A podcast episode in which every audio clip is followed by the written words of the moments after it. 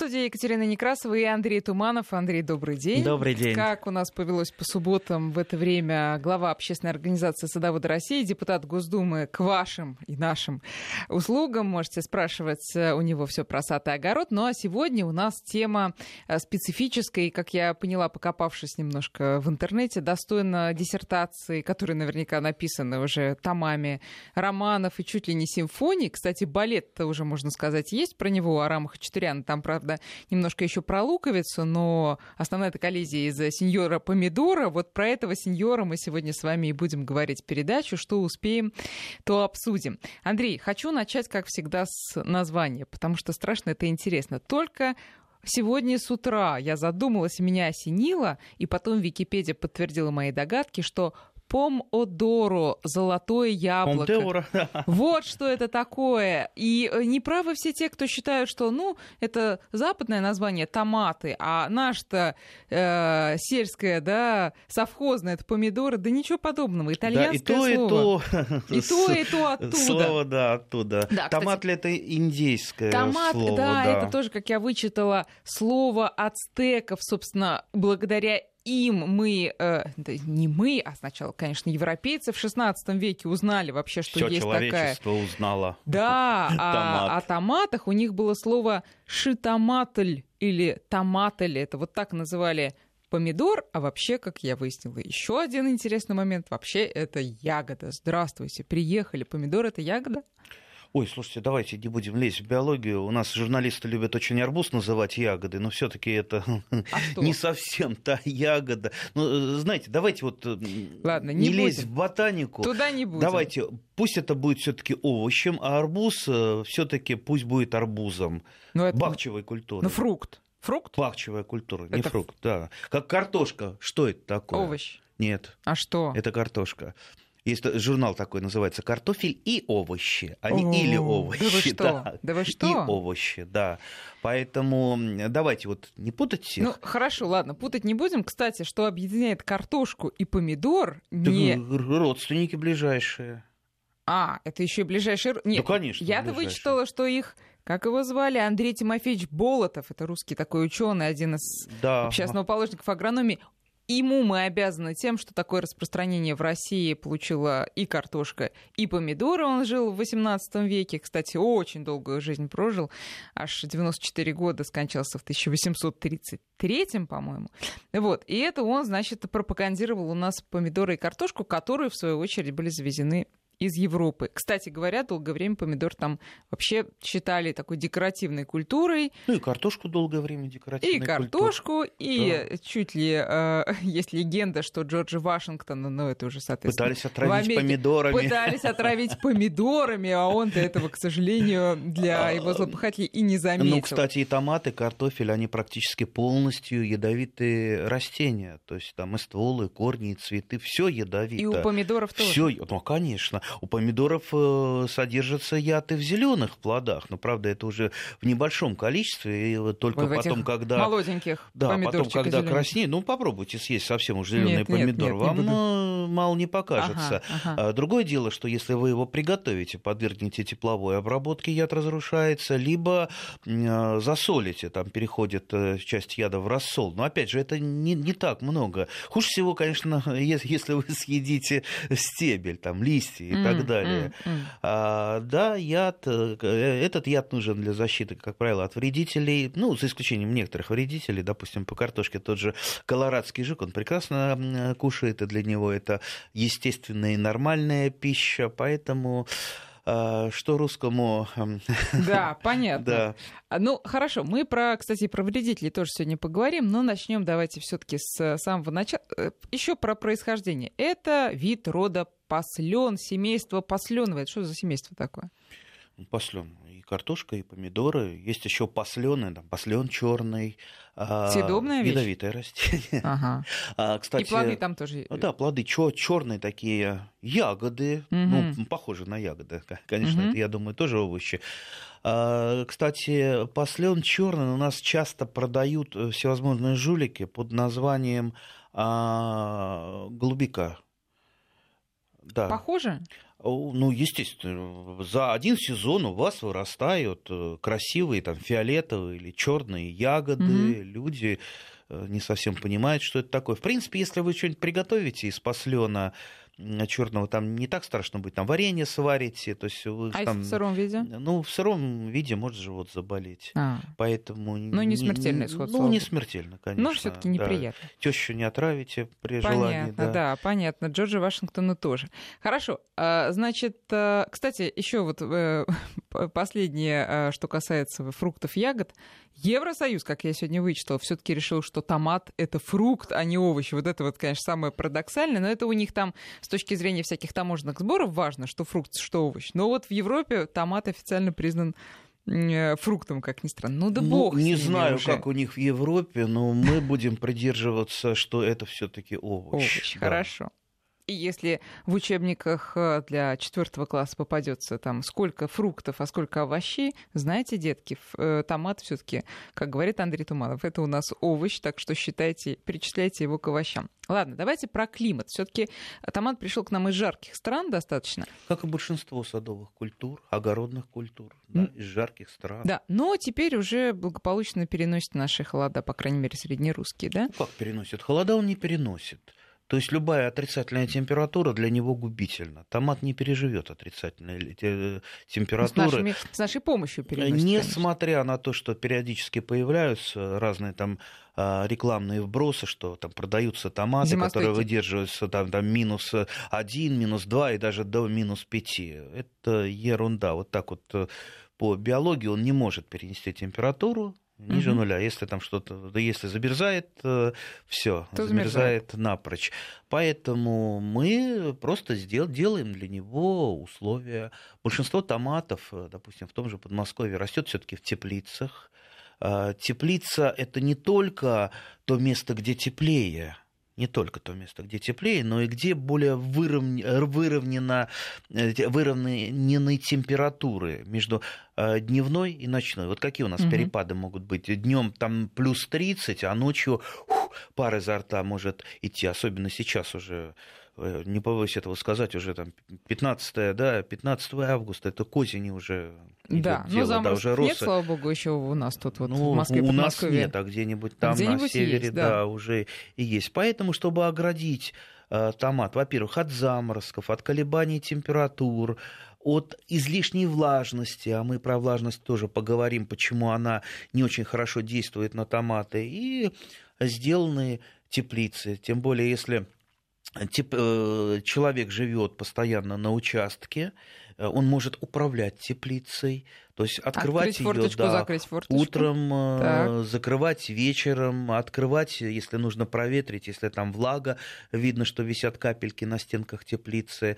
Ну, говорят, сейчас есть такие аппараты, которые сами все делают. Да? Ну, вот что-то я для себя подбирал, искал, так и не нашел ничего, так и приходится вручную все делать.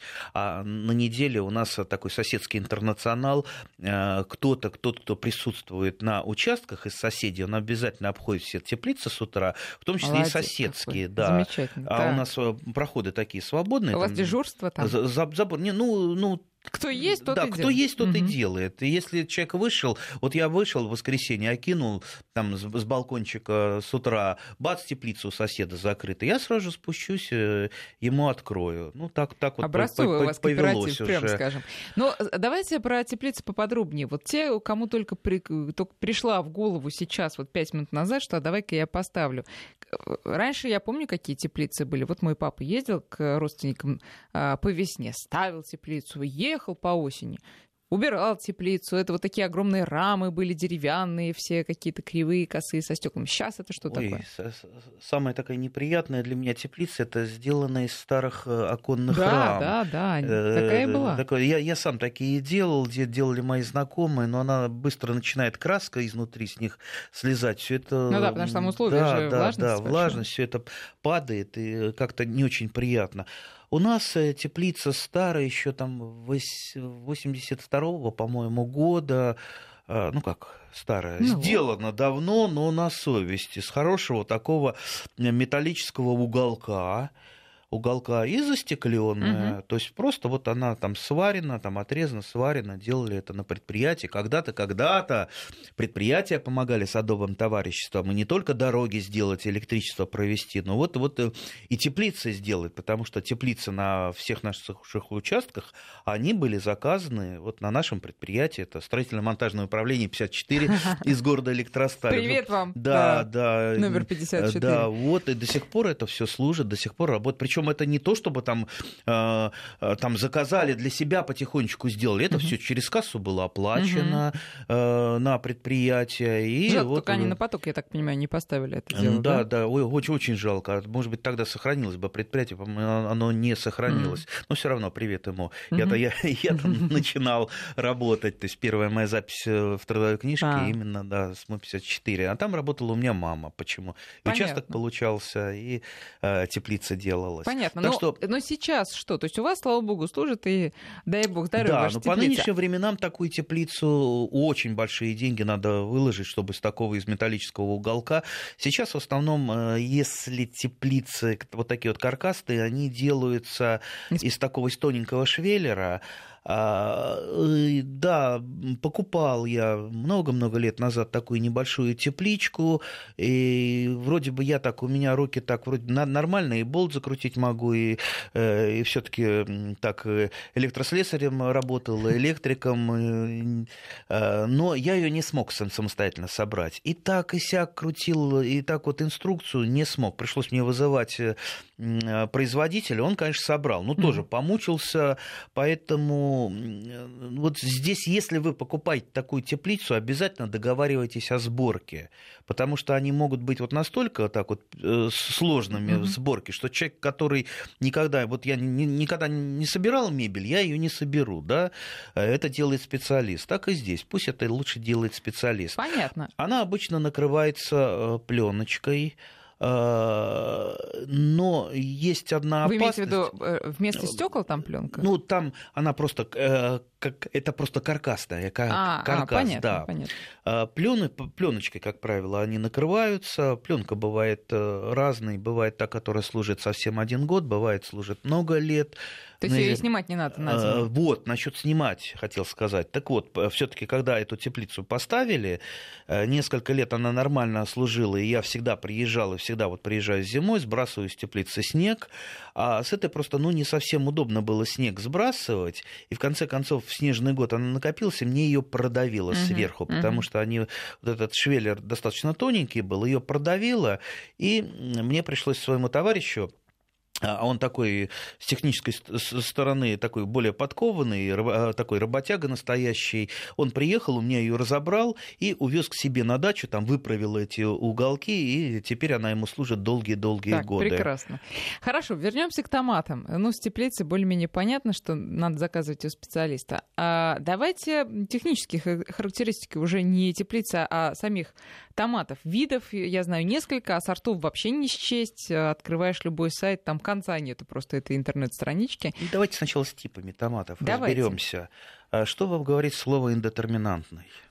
Ой, я сегодня читала. Но вспомнить не могу. Ну ладно.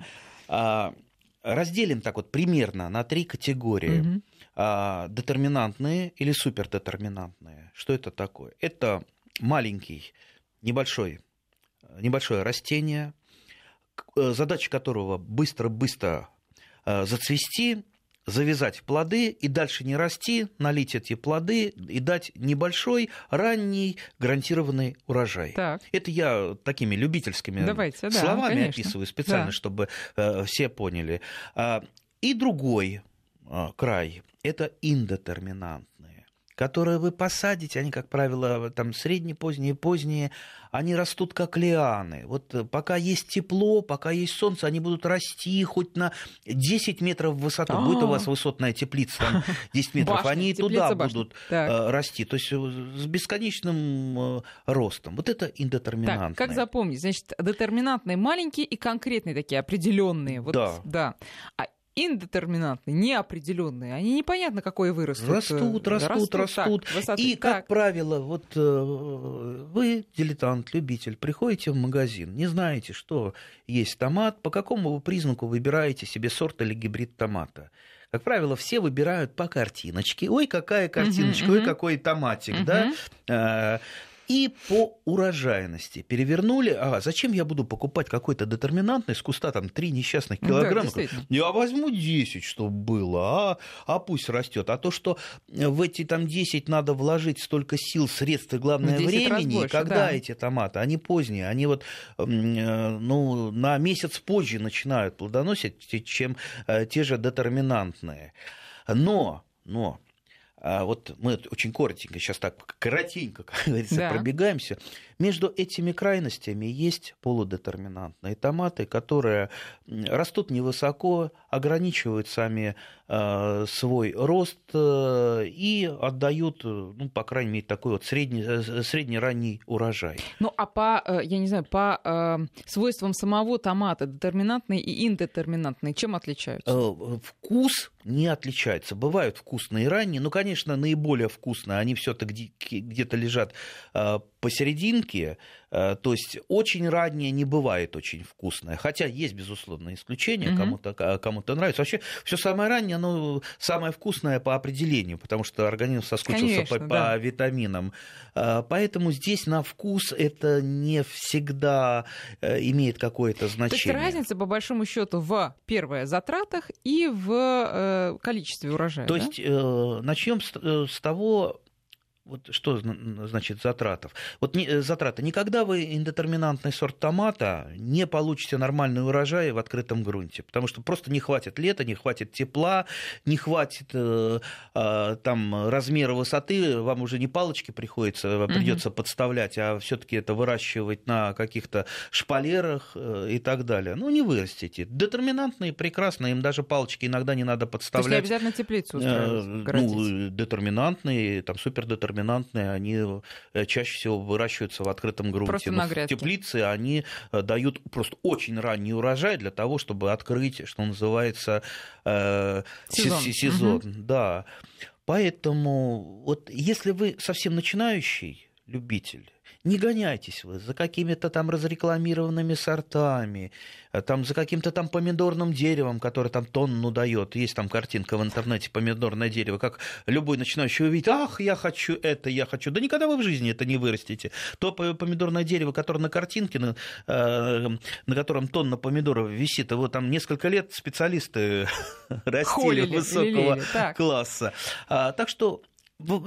начинающие, купите себе там детерминантные, полудетерминантные, лучше гибриды, чем сорта, потому что гибриды лучше противостоят всевозможным и болезням, и природным катаклизмам, и так далее. Все, будете гарантированно с томатами. А потом потихонечку будете там опыты делать и с индетерминантными, и с разных форм, разных расцветок. А у нас как это большинство привыкло? Знаете, какой самый популярный сорт в России томатов оказывается? Какой? Бычье сердце. Бычье сердце, так я и думала. Причём бычье сердце – это не есть какой-то один сорт. Это, как правило, такая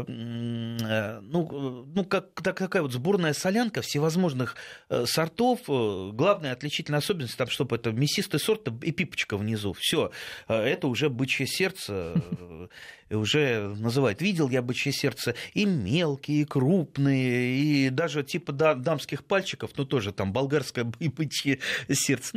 Это народная селекция, народное творчество. Народное это неплохо, но все-таки надо отдавать должное профессионалам. Профессионалы, которые выводят те же самые гибриды, они вкладывают в этот гибрид не только вкус, цвет, красоту, пипочку или какие-то другие характеристики, но устойчивость к болезням. В частности, к той же фитофторе, которая сейчас, что называется, пошла, обрушилась на наши томаты и делает свое черное дело. Сейчас вы имеете в виду в это время года? Именно сейчас. Я у себя уж на что я там бегаю, каждое пятнышко рассматриваю под лупой, то бабах, вижу один черный томат.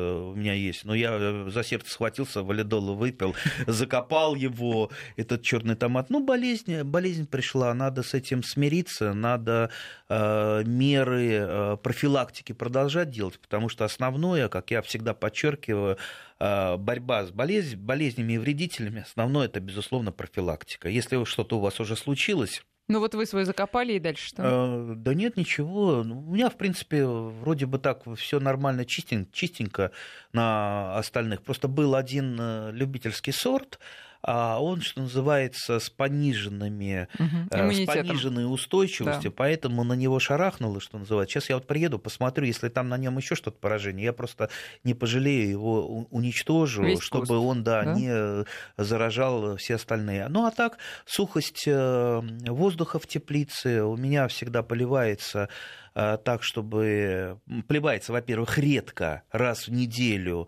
локально в зону корневой системы, в ямку или там в приствольный, как это, кружок. Угу.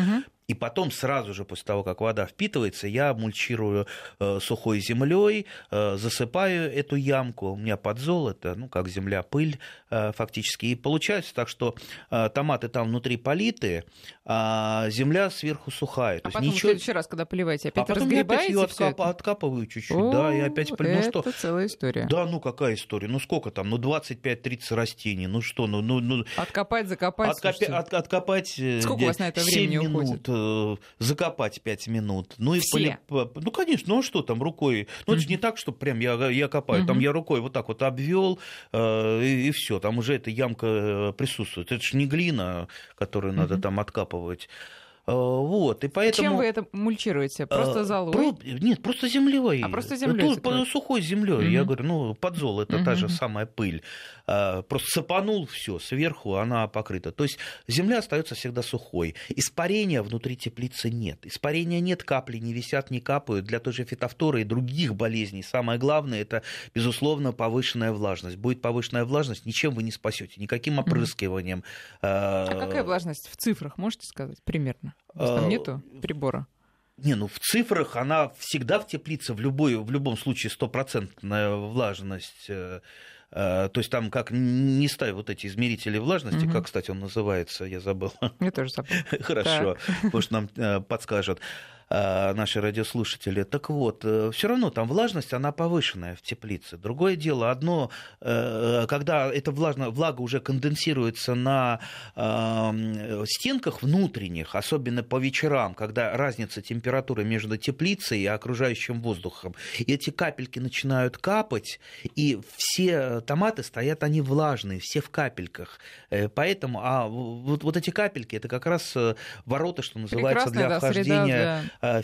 фитофторы. Поэтому плюс проветриваем, конечно. Теплица должна быть открыта большую часть суток, иногда даже ночью, когда пошла эта влага, начинает конденсироваться очень активно. Да? Даже я иногда чаще всего оставляю ее ночью. Пусть лучше поменьше там будет тепла, но и поменьше влаги в теплице будет. Тогда фитофтора делает свое черное дело позже и успеет просто созреть нормальный урожай томатов. Гигрометр. Я нашла гигрометр. Гигрометр – прибор для определения влажности воздуха. В теплице он бесполезен, гигрометр, потому что там, я говорю, влажность всегда будет по самой выше этой самой. Выше только дождик уже, наверное. Понятно. Так, теперь смотрите, немножко в сторону нас слушатели отводят. Давайте, кстати говоря, пора бы уже объявить, наверное, телефон нашего эфира и номер для ваших СМС-сообщений 232-15-59. Вы можете звонить и задавать Андрею свои вопросы по поводу томатов сегодня. Код Москвы 495. Еще раз наш телефон 232-15-59. Или пишите на наш СМС-портал номер 5533 для ваших СМС-сообщений. В начале сообщения слово «Вести», потом ваш вопрос. И из Ростовской области спрашивают, помидор похож на патиссон. Отдельно написали. Патиссон. Какой это сорт? Патиссон. Учитывая, что сортов томатов, включающих любительские, далеко за 10 тысяч, а может быть даже больше, естественно. Сортов? Да, 10 тысяч? Да больше. Если любительские, я думаю, там вообще по всему миру-то сотня. А учитывая то, что сейчас любой человек, любой огородник, он приехал в какую-то страну, он обязательно там что-нибудь прикупит. Да, это все еще, видите, так мигрирует, распространяется. No. А, кстати говоря, Андрей, если сравнить с теми томатами, которые еще пришли от них, от ацтеков, потом в Европе там распространялись, вот современные, они сильно отличаются, как вы думаете? Конечно, очень сильно. Ну, идет же постоянная селекция. А чем они отличаются? Вообще, вспомните, пом де ора-то, как переводится-то правильно? Как? Ну, и золотое яблоко. Золотое, а золото какого цвета? Желтого. Желтого. Помидоры были желтые, не красные.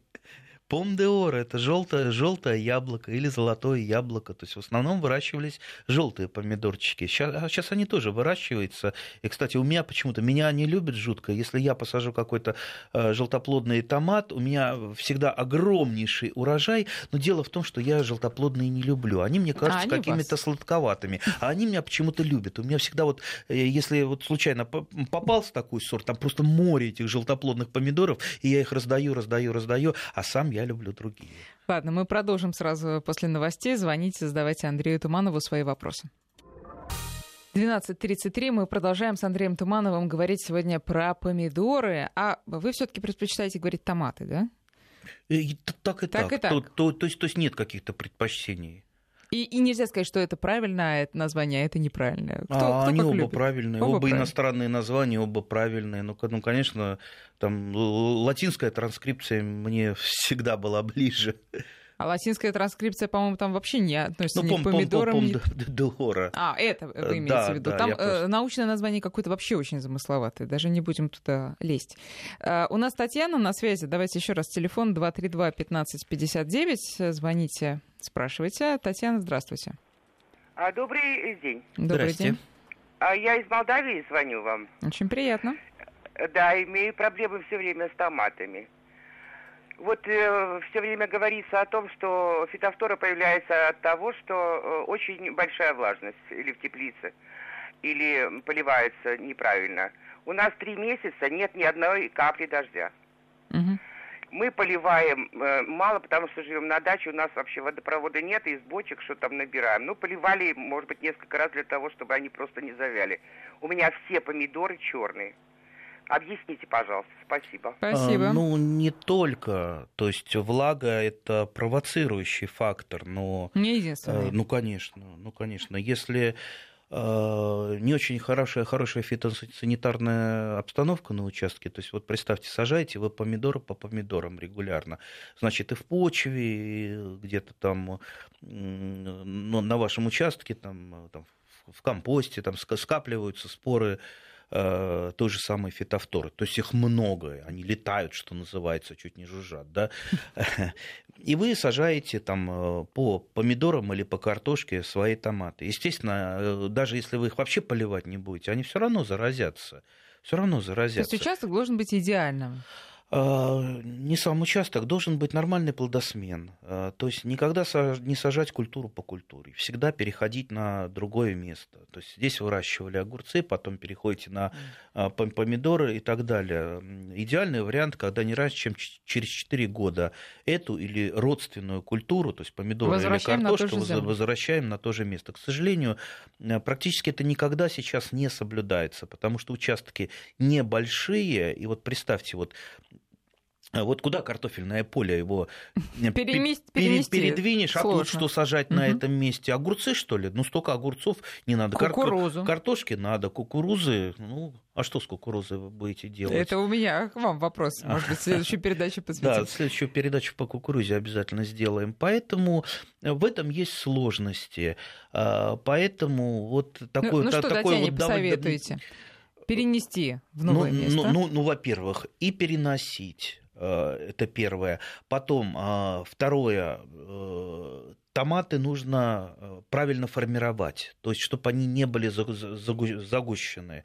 То есть если вы сажаете, например, какой-то детерминантный сорт, то есть он может пустить у вас там по теплице несколько стволов, то есть он такое, такие заросли может образовать. Индетерминантно. Да, индетерминантно. Угу, угу. То есть, ну и да и обычный детерминантный томат или полудетерминантный томат, там же нужно обязательно нижние листья, как только пошли на них пятнышки, то есть эти листья и работать перестают хуже старые, и на них, естественно, первыми появляются признаки болезни.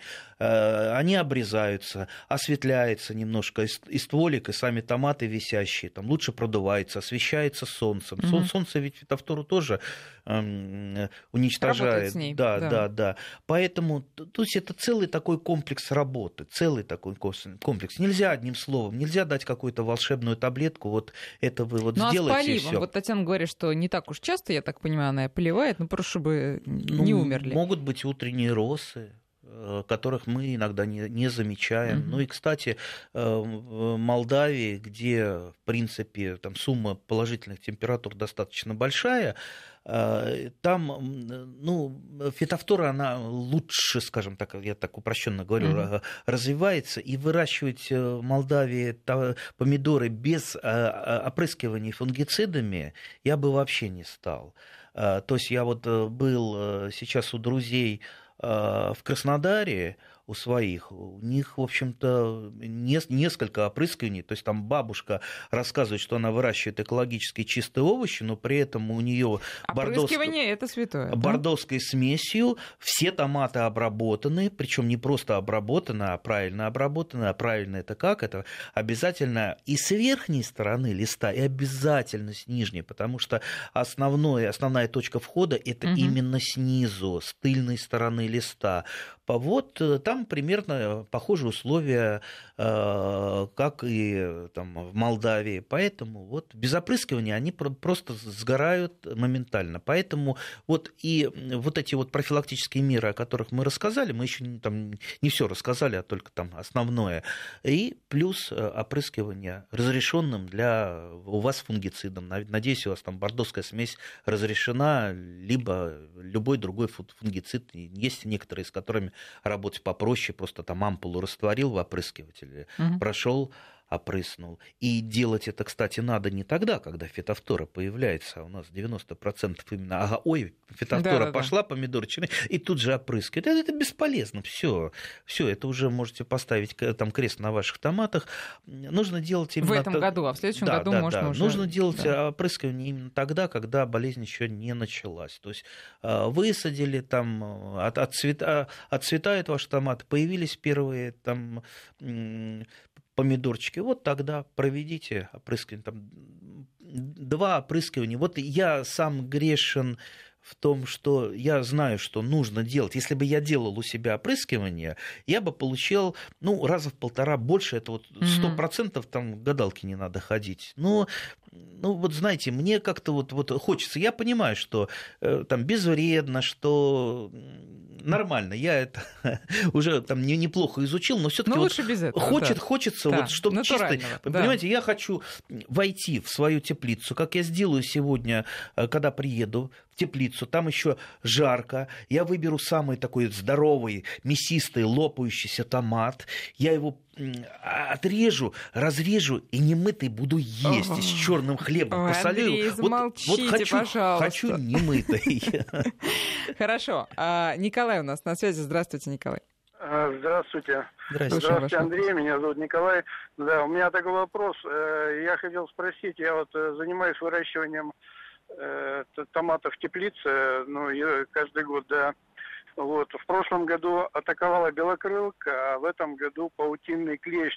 Правда, в другой теплице там атаковала, не томаты. Я их меняю. В общем, у меня 2 теплицы. В одной выращиваю томаты, в другой огурцы. И меняю каждый год. Вот. И, значит, у меня в одной теплице была проблема в прошлом году с белокрылкой, а в другой с паутинным клещом. Вот, я хотел узнать, есть ли какие-то методы борьбы не химией, а чем-то вот Топором можно попробовать, да, за ним погоняться. Ну хорошо, спасибо, Николай, вопрос ясен. Ну, самая пакостная, конечно, это белокрылка. Ой, мы забыли спросить, а где на рассаду наш радиослушатель берет томаты, потому что очень часто та же самая белокрылка и паутинный клещ, они заносятся вместе с рассадой. Угу.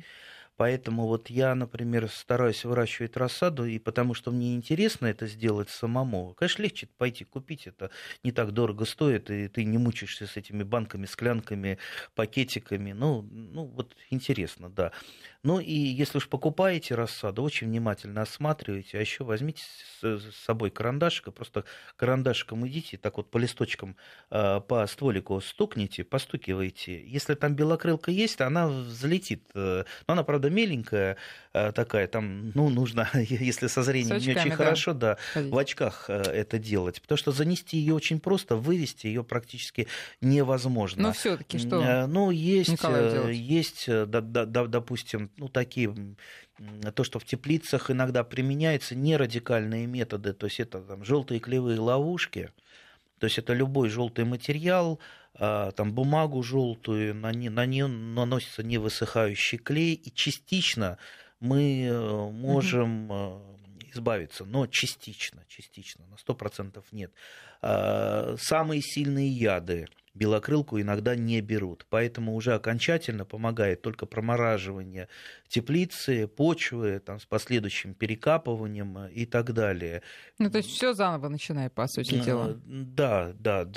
По поводу паутинного клеща, тут, конечно, можно поискать препараты акарициды, препараты против клещей, потому что иначе с клещом, ну, он же меленький, он живет там вдоль прожилок листьев, и вы его никак, ну, ни водой не смоете, ну, ничего не сделаете. Кстати, клещ, наоборот, любит сухость воздуха, чем влажность. Поэтому, вот, например, на цитрусовых с клещом мне доводилось бороться именно регулярным опрыскиванием цитрусовых и, что называется, водными процедурами, когда это просто смывается с листа. Но здесь вы же томат не перенесете куда-то, не помоете его под душем. Поэтому, в общем-то, я думаю, стоит использовать акарициды. Посмотрите, что есть в продаже.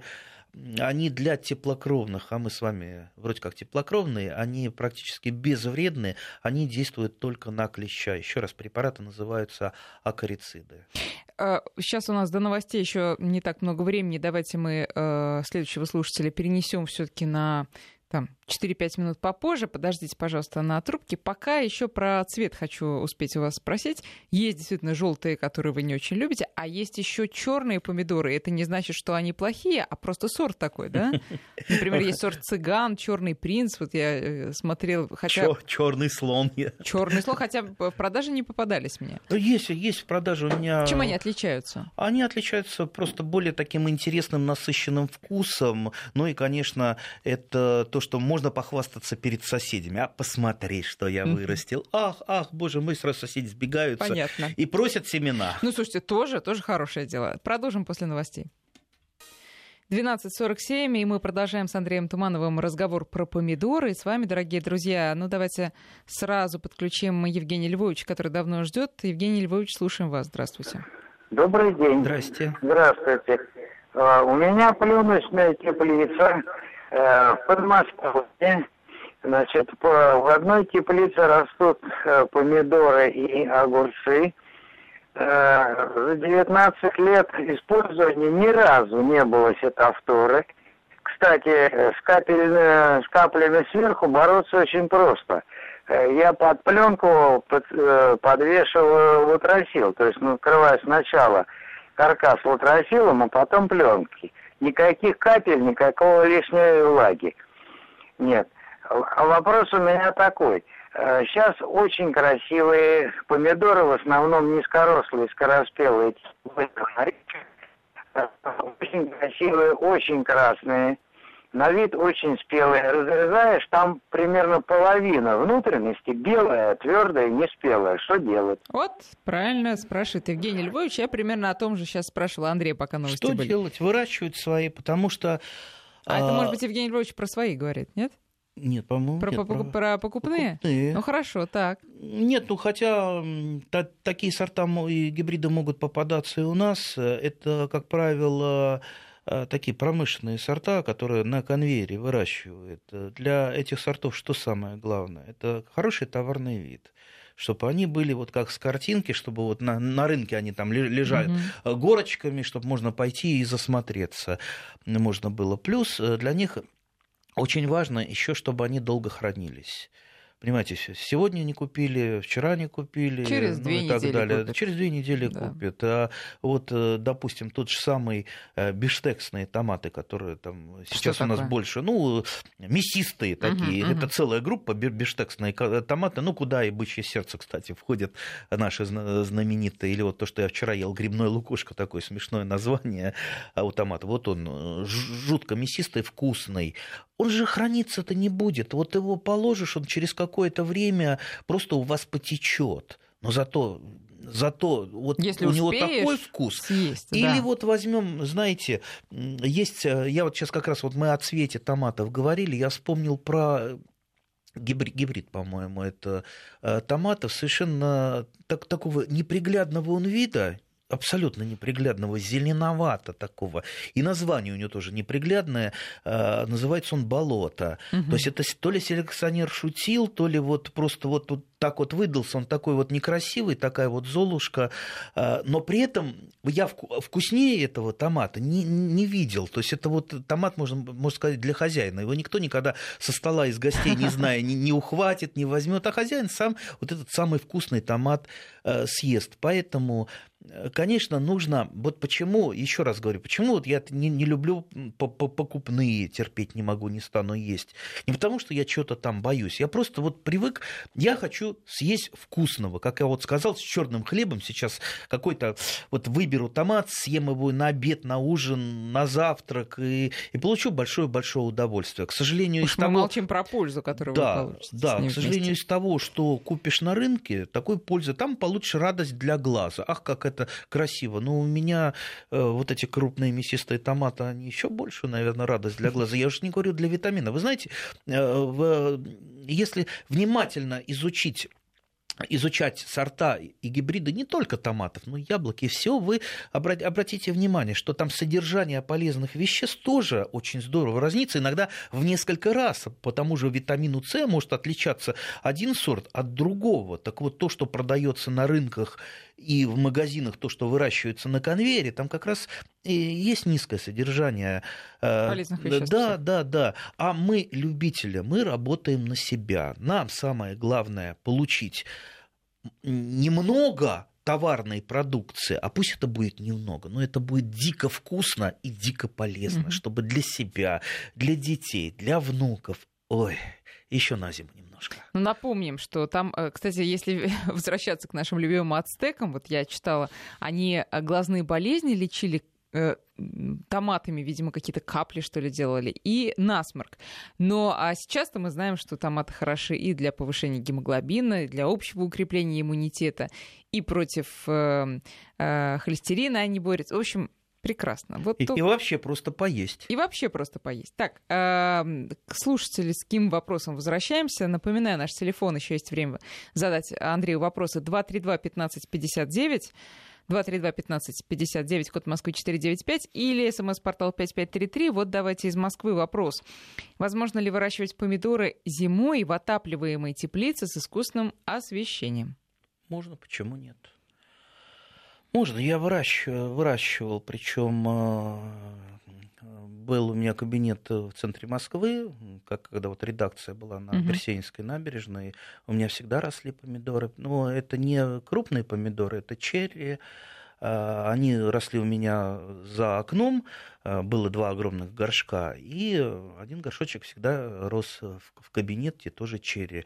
Сейчас... Просто горшок? Да. Ну, то есть теплица – это был ваш кабинет, можно сказать. Да, но томаты – это не перец. Легче всего перец сладкий или горький выращивать. Его, кстати, можно несколько лет. И томат – это растение многолетнее. То есть если на него не навалится тот же паутинный клещик, а паутинный клещик, вот его отследить очень трудно. Иногда вот я выращивал ползимы, и были были томаты, и потом бабах, все, Путин и клещик буквально за неделю сожрал, а я потом вспомнил, что кто-то принес букетик цветов, ну и... Ух ты, вот и поэтому с томатами сложно.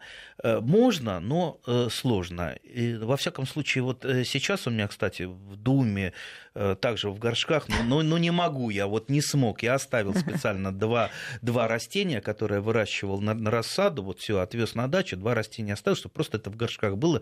Но мне срываете между сессиями-то, ну, да, угощаете своих однопартийцев? Прекрасно. А приходят еще не верят, ну, не веришь, приди попробуй. Ясно. Так, хорошо. А еще коротко давайте от Елены из Татарстана. А метронидазол от фитофторы помогает, она спрашивает?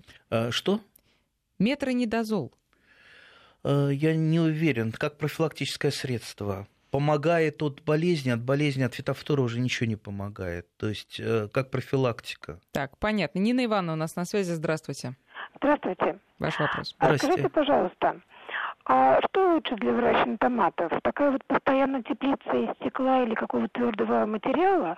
Или вот дуги, переносные вот такие теплицы? А это, понимаете, это дело вкуса, дело в том, какие у вас возможности, какие у вас потребности, сколько томатов, как вы их выращиваете. Если вы выращиваете те же индетерминантные сорта томатов, ну, конечно, лучше стационарная теплица, чтобы они у вас там на подвязке росли. Если это пленочная с дугами, ну, в ней удобно более низкорослые выращивать. Поэтому, ну, здесь такого нет, что лучше, что хуже. Как правило, садовод исходит из того, что у него есть, какие возможности. Вот. Если бы у меня возможность была, я бы построил бы еще одну такую же теплицу. Такую вот дорогую, остекленную, чтобы, ну, что называется, на века. Но нет уже того, этого самого завода вашего, да, номер 54. Строительно-монтажное управление, да. Поэтому у меня, допустим, там, в качестве второй теплицы я использую дуги. Кстати, эти дуги очень интересны. Это как раз из пластиковой трубочки такие, которые сейчас продаются для проводки кабеля. Угу. То есть можно купить не в магазине садовода, а в магазине... Мы, Андрей, с вами совсем не поговорили про консервирование, хотя собирались. Знаете, вот меня лично интересует вот какой вопрос. Я пыталась, наивная, гнать томатный сок в соковыжималке. Ну, ничего не получается. Почему? Засовывая туда томаты, получается совершенно не то, что я привыкла в пакете пить. Нет, ну это разные продукты. Томатный сок, приготовленный самостоятельно, и томатный сок, к которому мы привыкли, который вот в этой самой... Это абсолютно разные продукты. Во-первых, тот, который в этой самой... в промышленных условиях производится, он более красиво так выглядит, потому что он однородный, он и подсоленный. Подсоленный? Да, вот да. Там самого томата-то меньше, чем этих самых добавок. Да. А тот томат, который мы прогнали через соковыжималку, он буквально там через день, он расслаивается на две фракции. Светлая фракция, и внизу вот такая густая, да. Я обычно как его консервирую? То есть, когда у меня много томатов, а ведь бывают такие годы, когда бывает много, их надо делать томатный сок. Я его делаю и потребляю с гораздо большим удовольствием, чем магазинный, несмотря на то... Как делаете? Просто через соковыжималку прогоняю, сразу ставлю на плиту, довожу до кипения, там снимается еще очень большая пенка пенистая, то есть я ее откладываю, она потом оседает, но заливать в банку надо без этой пенки. Заливаю... А вот, полезные вещества вы на плите не теряете? Ну, теряю, конечно, а иначе как вы его законсервируете? Так. Только замораживать тоже не очень хорошо. Вы его, не доведя до кипения, вы его не законсервируете, он у вас взорвется, закиснет. Угу. Поэтому, да, можно приготовить еще знаменитый огонек, перекрутив томаты с чесночком, соли добавить, перчика болгарского или хрена. То есть я вот... это как аджика такая, что-то типа того получается. А можно сделать, если добавить, допустим, на килограмм томатов там 2 зубчика чеснока, получится такое, ну, что называется, на хлеб мазать и ложками есть. А я как-то делал даже там... У меня было очень много чеснока, мне надо было его, что называется, реализовать куда-то. И я сделал там 50-50. Представьте, это такая ядрёный дерлогор получился. Ну, там буквально несколько, там чайную ложечку в кастрюлю супа кладешь уже, ух, хорошо. И, кстати, вот тот самый огонек. Это, ну, по-моему, наш такой продукт традиционный. В каждом районе свои есть рецепты. Поэтому поищите, и вам что-то понравится свое. Приятного аппетита, друзья. Я думаю, что тот, кто даже сейчас плотно позавтракал, сейчас, ну, первым делом побежит в магазин, наестся не очень вкусных томатов и потом задумается уже о теплице и обо всем, о чем мы рассказали. Андрей Туманов был у нас сегодня, как всегда, по субботам с 12 до часу. Говорили о томатах. Приятного аппетита.